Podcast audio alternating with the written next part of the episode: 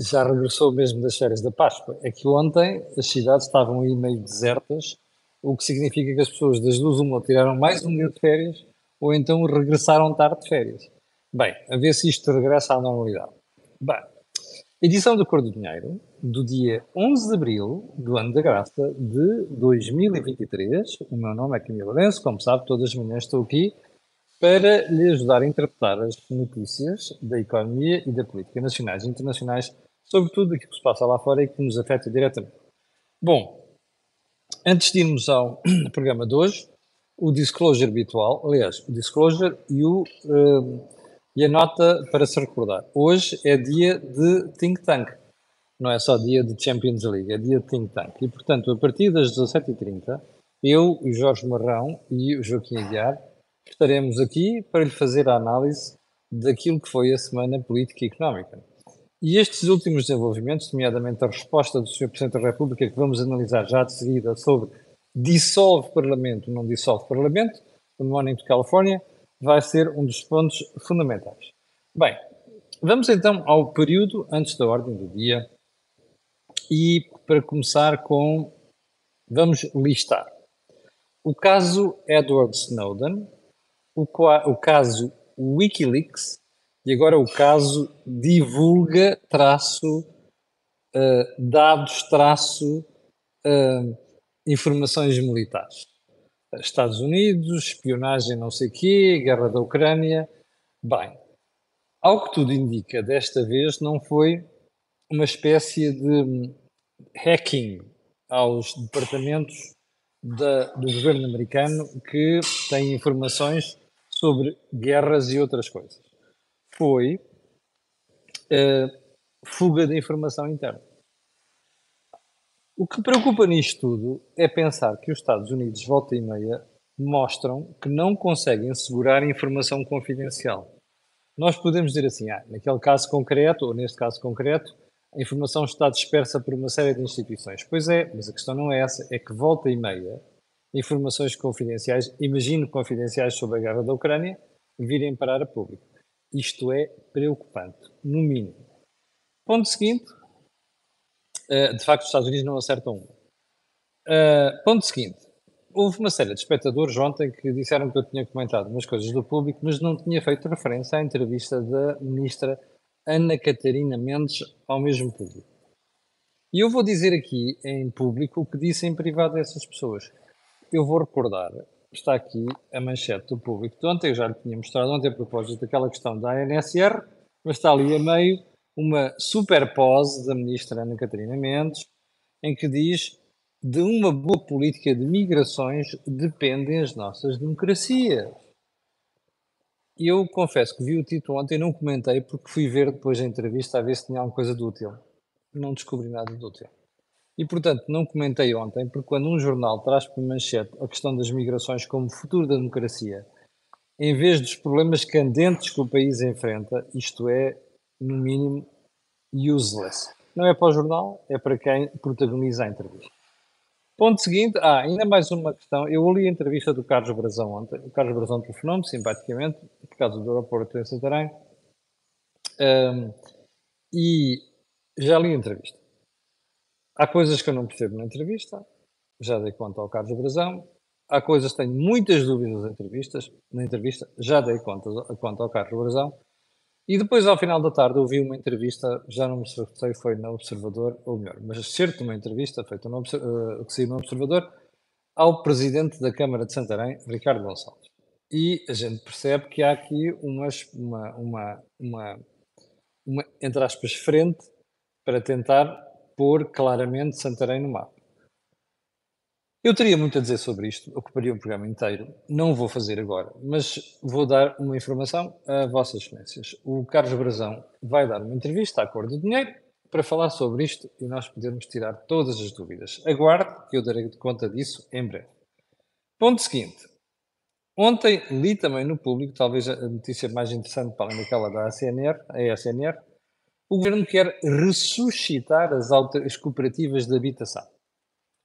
As cooperativas de habitação foram uma coisa muito em moda nos anos 70 e até nos anos 80. Eu, por exemplo, fiz parte de uma cooperativa de jornalistas que na altura quiseram fazer, e fizemos mesmo, um prédio dentro de Lisboa. Até numa operação que envolveu a própria autarquia de Lisboa. E correu bem, com as suas vicissitudes correu bem. Mas qual é o ponto do programa das autarquias? Perdão, das cooperativas. É que as cooperativas, que já foram uma coisa importante, agora fazem cerca de 16 casas por ano, dizia o público ontem. E você dirá, as cooperativas são uma forma eficiente e barata de produzir habitação? São. Não servem para tudo, não servem para todo tipo de habitação. Mas sabe qual é o problema das cooperativas? É que o governo não nos ligou nenhuma. Nos últimos tempos, sim, estes governos de António Costa, de há 7 anos para cá, não nos ligou nenhuma. É por isso que elas já só fazem 16 casas, como diz o público. E você dirá, epá, então é interessante reativar aquilo. Seria interessante se você tivesse gente séria no governo. Mas como você sabe, não é gente séria. Todos os dias mostram isso, não é? A única coisa que o governo sabe fazer é atirar as culpas da sua própria estupidez e inépcia para cima de outros. E em segundo lugar, quando se trata de dinamizar coisas a médio e longo prazo, está quieto ao tio. E porquê? Porque não dá votos, não é? Isso só dá votos é levantar a voz, chamar os nomes aos proprietários, aos investidores, aos capitalistas e tal, com a grande preocupação de ir buscar aquela fauna desgraçada da extrema-esquerda, que não tem onde cair morta, percebe? E, portanto, isso é que dá votos. Autarquias, perdão, cooperativas, vou-lhe fazer uma sugestão. Vá mesmo ver a entrevista ao Fernando Santos, aliás, ela tem já mais de 25.000 views, precisamente para falar destes assuntos. Aliás, eu acho que é na segunda parte que nós estamos a preparar, e vai sair esta semana, ainda não sei se na quinta-feira, se na sexta, o Fernando Santos faz uma referência às autarquias, perdão, às cooperativas e à relação com as autarquias. Portanto, é assim, promessas destas, é isso mesmo, promessas a António Costa. Ponto seguinte, 15 mortos nas férias da Páscoa, 15 mortos em acidentes na estrada. Bom, eu sei que no ano anterior estávamos ainda sob o efeito de pandemias e não sei o quê, mas no ano passado morreram 6 pessoas. 15 pessoas mortas nas férias da Páscoa. Está a ver porque é que não podemos protestar quando as autoridades apertam os códigos o código da estrada e as multas. É por estas razões. Ponto seguinte, Augusto Santos Silva, Presidente da Assembleia da República, resolveu finalmente botar faladura sobre o estranho caso de promiscuidade entre empresa pública, governo, barra Açores, barra deputados do Grupo Parlamentar do Partido Socialista. Santos Silva, que soube do caso na semana passada, lembra-se disso? Semana passada. E resolveu botar faladura ontem. A questão que eu tenho para colocar é muito simples. Então, o Sr. Presidente da Assembleia da República demorou quase uma semana para perceber a gravidade do assunto e vir pronunciar-se. Eu recordo, vou-lhe recordar o que disse aqui Santos Silva. A minha recomendação é que se distinga sempre com clareza aquilo que é uma reunião a nível político e a nível técnico. Essas reuniões de natureza mais política não devem envolver outras personalidades que tenham um perfil mais técnico ou responsabilidades institucionais. E termina assim, não se repetirá, todos aprendemos. Espera, isto que disse aqui não se diria na sexta-feira da semana passada? Mas Santos Silva esteve à espera de quê? Que o assunto morresse? Esteve à espera, estava à rasca? Porque isto que envolveu deputados e o governo do partido a que ele pertence? Foi isto? Bom, Santos Silva anda a fazer corrida em pista própria para chegar à presidência da República. Já disse aqui várias vezes e vou repetir, nunca terá o meu voto, ok? Porque um troca-tintas deste, e um indivíduo que é de um cinismo absoluto e que não tem vergonha na cara numa série de episódios que já protagonizou, nunca vai ter o meu voto. Mas vamos levar além disto. Então, espera aí. O Presidente da Assembleia da República, que é a quinta essência da virtude política, só abriu a boca ontem. O fulano que está sempre a dar tareias no Chega, armado em pai do Chega, armado em pai da pátria, com uma série de lições morais ao Chega e a outros partidos, mas sobretudo ao Chega, é um indivíduo que espera quase uma semana para vir condenar a pouca vergonha que envolveu o grupo parlamentar do Partido Socialista, o governo e a TAP. Espera. O moralista Santos Silva, que dá sempre lições de André Ventura. Desculpe, isto ficou, e a outros partidos, mas sobretudo ao Chega e André Ventura. Já percebeu porquê, não é? Santos Silva segue a cartilha de António Costa, que é, deixa-me focar no Chega, que isto me vai dar votos. Além de que, epá, eu ajudo a que o Chega cresça, que é aquilo que dá jeito a António Costa, que é quem Augusto Santos Silva deve favores políticos, não é? Bom, então vamos levar o raciocínio mais longe. Então, Santos Silva não percebeu que estava a ficar na boca do lobo, ao demorar tanto tempo a condenar aquilo. Eu vou explicar. É que ontem de manhã, André Ventura fez uma intervenção duríssima para contra Santos Silva. E ao contrário de outras ocasiões, aquilo foi uma intervenção estruturada, bem pensada e foi punchy. Ou seja, André Ventura ontem sovou publicamente o Sr. Presidente da Assembleia da República.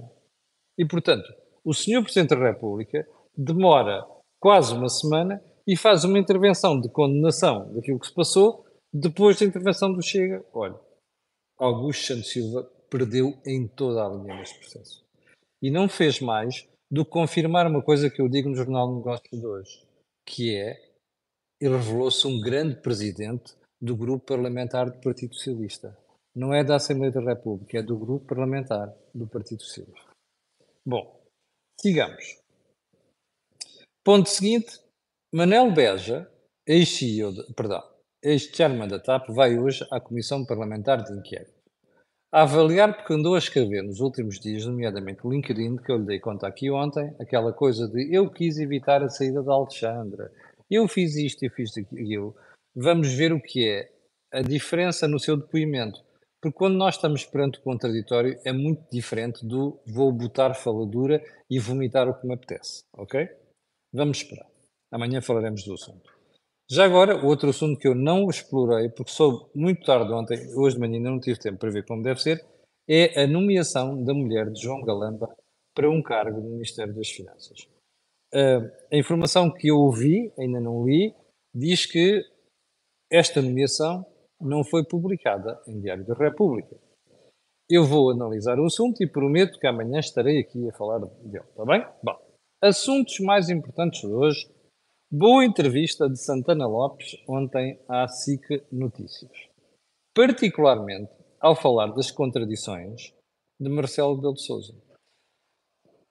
Santana Lopes tinha dito numa entrevista ao público na semana passada que o Presidente da República não podia deixar de estar a analisar a possibilidade de dissolver a Assembleia da República e demitir o governo. São duas coisas diferentes. Pode-se demitir e pode-se manter a Assembleia, pode-se dissolver a Assembleia e manter o governo, whatever. Aliás, foi aquilo que Jorge Sampaio fez com Pedro Santana Lopes.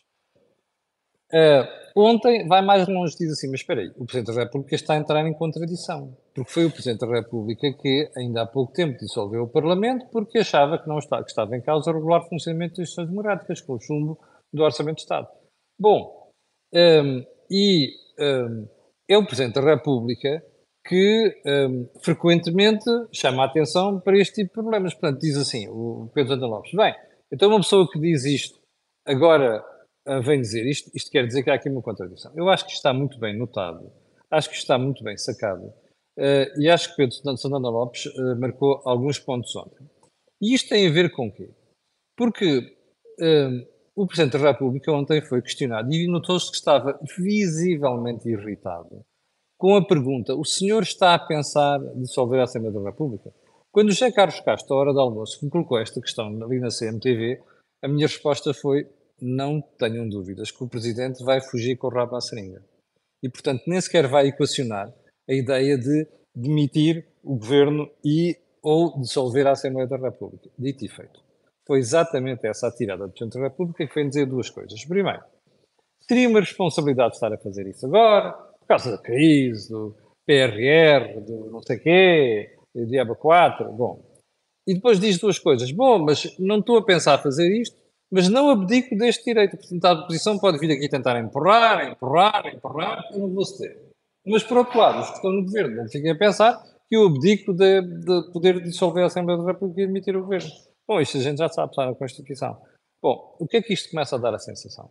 Que Marcelo dá-se muito mal quando é pressionado. E Marcelo está a ser violentamente pressionado, não por causa dele, mas por causa do manancial de burradas que este governo está a protagonizar há mais de um ano. E, pelos vistos, não sai delas ainda. Agora conhecemos mais esta história da nomeação de mulher de João Galamba. Bom, onde é que isto nos deixa? Uma certa altura na entrevista, quando a entrevistadora, Ana Patrícia Carvalho, coloca esta questão, muito bem, boa, belíssima entrevista da Ana Patrícia, a Santana Lopes, ele diz, bom, mas quando o Presidente da República diz que não há alternativa, como você recorda, é um assunto que nós tratamos aqui frequentemente, de acordo com o programa da manhã, mas também no Think Tank, que é a história das alternativas. O Presidente da República está a dizer é, à direita não há alternativa. Bem, entre o PSD, o Chega e o Iniciativa Liberal, existem 50% de maioria. O que é que o Presidente tem medo? É que depois vão eleições e não sejam 50%, e o Partido Socialista ganha as eleições.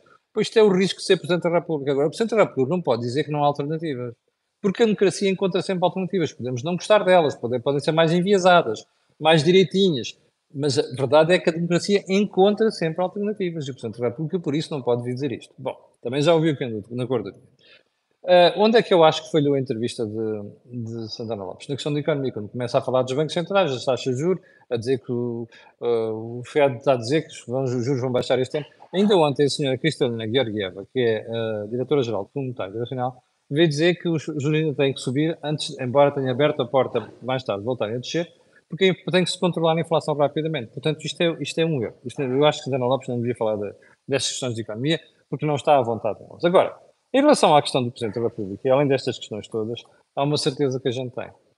E eu tenho dúvidas que sejam estas razões que estão a dizer para o Presidente da República não dissolver o Parlamento. Acho que a razão é outra. A razão é muito simples. É que o Presidente da República sabe que o Chega vai crescer muito. E está com medo de ficar com um problema que é o PSD e o Chega, com a Iniciativa Liberal, com uma percentagem mais baixinha. E depois, vir a ser acusado por toda a extrema-esquerda de estar a patrocinar a ascensão do Chega ao poder, porque não sei muito bem como é que o PSD vai fazer governo se o Chega tiver uma votação muito importante, ou seja, escolher o Chega. Eu acho que é este o receio que o Presidente da República tem. E, portanto, como ele é um tipo que uma série de coisas não os tem no sítio, não me admira nada que diga estes disparates. Mas que é um disparate, a isso eu não tenho mais pequena dúvida que é um disparate. Bom, ponto seguinte. António Costa, era um assunto que tinha ficado da edição de ontem. Há aqui uma matéria sobre o Ministro da Saúde que eu hei de voltar, se não cobrir hoje, hei de voltar a ela amanhã. É que o Sr. Ministro da Saúde começa a ficar muito afoito. Ontem, a propósito do aumento de queixas sobre hospitais, veio acusar os hospitais privados de terem tido um aumento de queixas de clientes, de pacientes. E eu, se não tiver tempo hoje, amanhã, seguramente voltarei a isto. Bom, mas para onde é que eu queria ir agora? Quero ir mais uma declaração idiota de ontem, que eu tinha prometido falar aqui, porque não tinha analisado ainda, nem tinha visto exatamente o que é que o Sr. Primeiro-Ministro queria dizer, prestes a partir para a Coreia do Sul, onde vai captar investimento. É curioso, o Sr. Primeiro-Ministro vai tentar captar investimento na Coreia do Sul, mas em Portugal dá tareias no investimento, não sei se já reparou. Muda a fiscalidade, como muda de camisa, hoje é uma coisa, amanhã é outra. Olha no imobiliário, por exemplo. Agora vai correr a dar cabo daquilo que é investimento imobiliário. É este fulano que dá cabo do investimento aqui e assusta investidores e que agora vai à Coreia do Sul buscar. Espera aí, a conversa nos semicondutores e na microeletrónica é diferente do imobiliário. Não. A cabeça dos investidores é a mesma. Quer invista numa casa de má fama, não é? Para gozar aqui, obviamente. Quer invista em semicondutores, quer invista em habitação. Se o Sr. Primeiro-Ministro não percebe isto, é burrice económica. Mas já agora, voltamos ao Primeiro-Ministro. O Sr. Primeiro-Ministro, antes de sair para a Coreia do Sul, resolveu botar faladura sobre toda esta escandaleira, porque ele está sob pressão. Então o que é que vem dizer? Que se ele tivesse tido acesso àquele mail do Secretário de Estado, Hugo Mendes, sobre muda o voo da TAP, não muda o voo da TAP, tê-lo-ia imediatamente demitido. Espera. Mas teria demitido porquê? Pela extrema gravidade da iniciativa e do mail. E eu fiquei a pensar, peraí, extrema gravidade, então deixa-me lá recuar um bocadinho no tempo, que é para ver se, se esta é a única extrema gravidade que o Sr. Primeiro-Ministro encontrou. E depois, obviamente, não fiquei surpreendido. E sabe porquê? Porque não há muito tempo houve um senhor, por acaso era Ministro das Infraestruturas, de seu nome, Pedro Nuno Santos, que resolveu fazer uma declaração ao país declarando que a escolha do sítio do aeroporto estava feita e que isto nem sequer passava pelo Sr. Presidente da República. Capixa?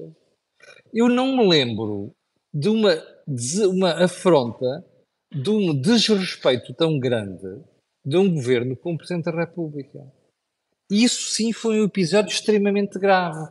O Sr. Primeiro-Ministro demitiu o Ministro Pedro Nuno Santos por ter feito isto, por ter dito esta butade. Todos nós conhecemos o desfecho. Ele diz, bom, o Sr. Ministro das Infraestruturas vai pedir desculpa. E o Pedro Nuno Santos, humilhadíssimo, acabou por pedir desculpa ao país, porque queria continuar no poder. Então, mas porquê é que o Primeiro-Ministro não demitiu um Ministro, que ainda é mais grave do que ser um Secretário de Estado, a cometer esta indelicadeza? Olha, sabe uma coisa? António Costa não tem vergonha naquela cara. António Costa vem agora dizer isto. Primeiro que sabe que o Presidente da República ia falar e estava chateadíssimo, porque Marcelo deu-lhe conta disso, sobre a história não sei quantos, do mail e de outras tretas, e porque o Presidente da República está à rasca, sabe que o Governo não acerta uma, e ele não quer demitir o Governo sobre a Assembleia da República. E, portanto, António Costa sentiu-se forçado a fazer esta declaração ontem. Bom, se você acreditar nela, eu dou-lhe os parabéns. Eu acho que isto é mais uma daquelas coisas hipócritas a António Costa.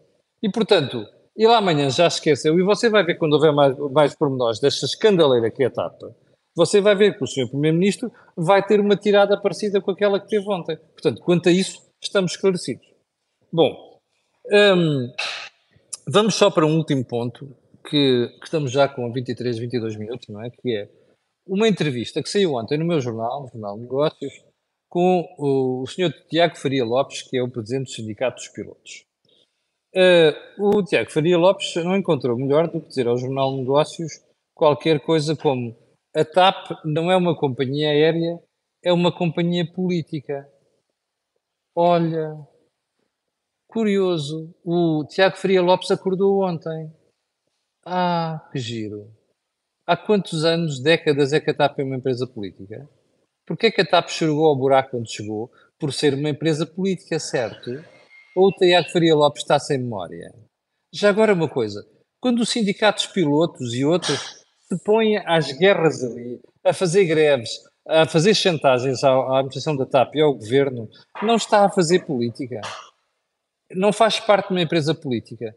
Olha, para dizer coisas dessas, como se diz nos Açores, em São Miguel, mais valia estar calado, percebe? Bom, e com esta de São Miguel, um grande abraço aos meus amigos de São Miguel, vou terminar o programa de hoje, quero agradecer às 6.700 pessoas que estão em direto, quero pedir a estas pessoas e outras que vão ver aquilo que peço sempre. Olha aqui o botão subscrever, já vamos com 97 mil subscritores, vamos chegar aos 100 mil em breve. Olho para o botão like e olho para o botão partilhar, este último já sabe porque é que é, não é? É que aquilo que você ouve aqui não ouve em mais sítio nenhum. Obrigado. Até logo às 7h30 e até logo, até amanhã às 8 da manhã, se você tiver vontade de que lhe eu atanasse o juízo logo pela manhã. Com licença.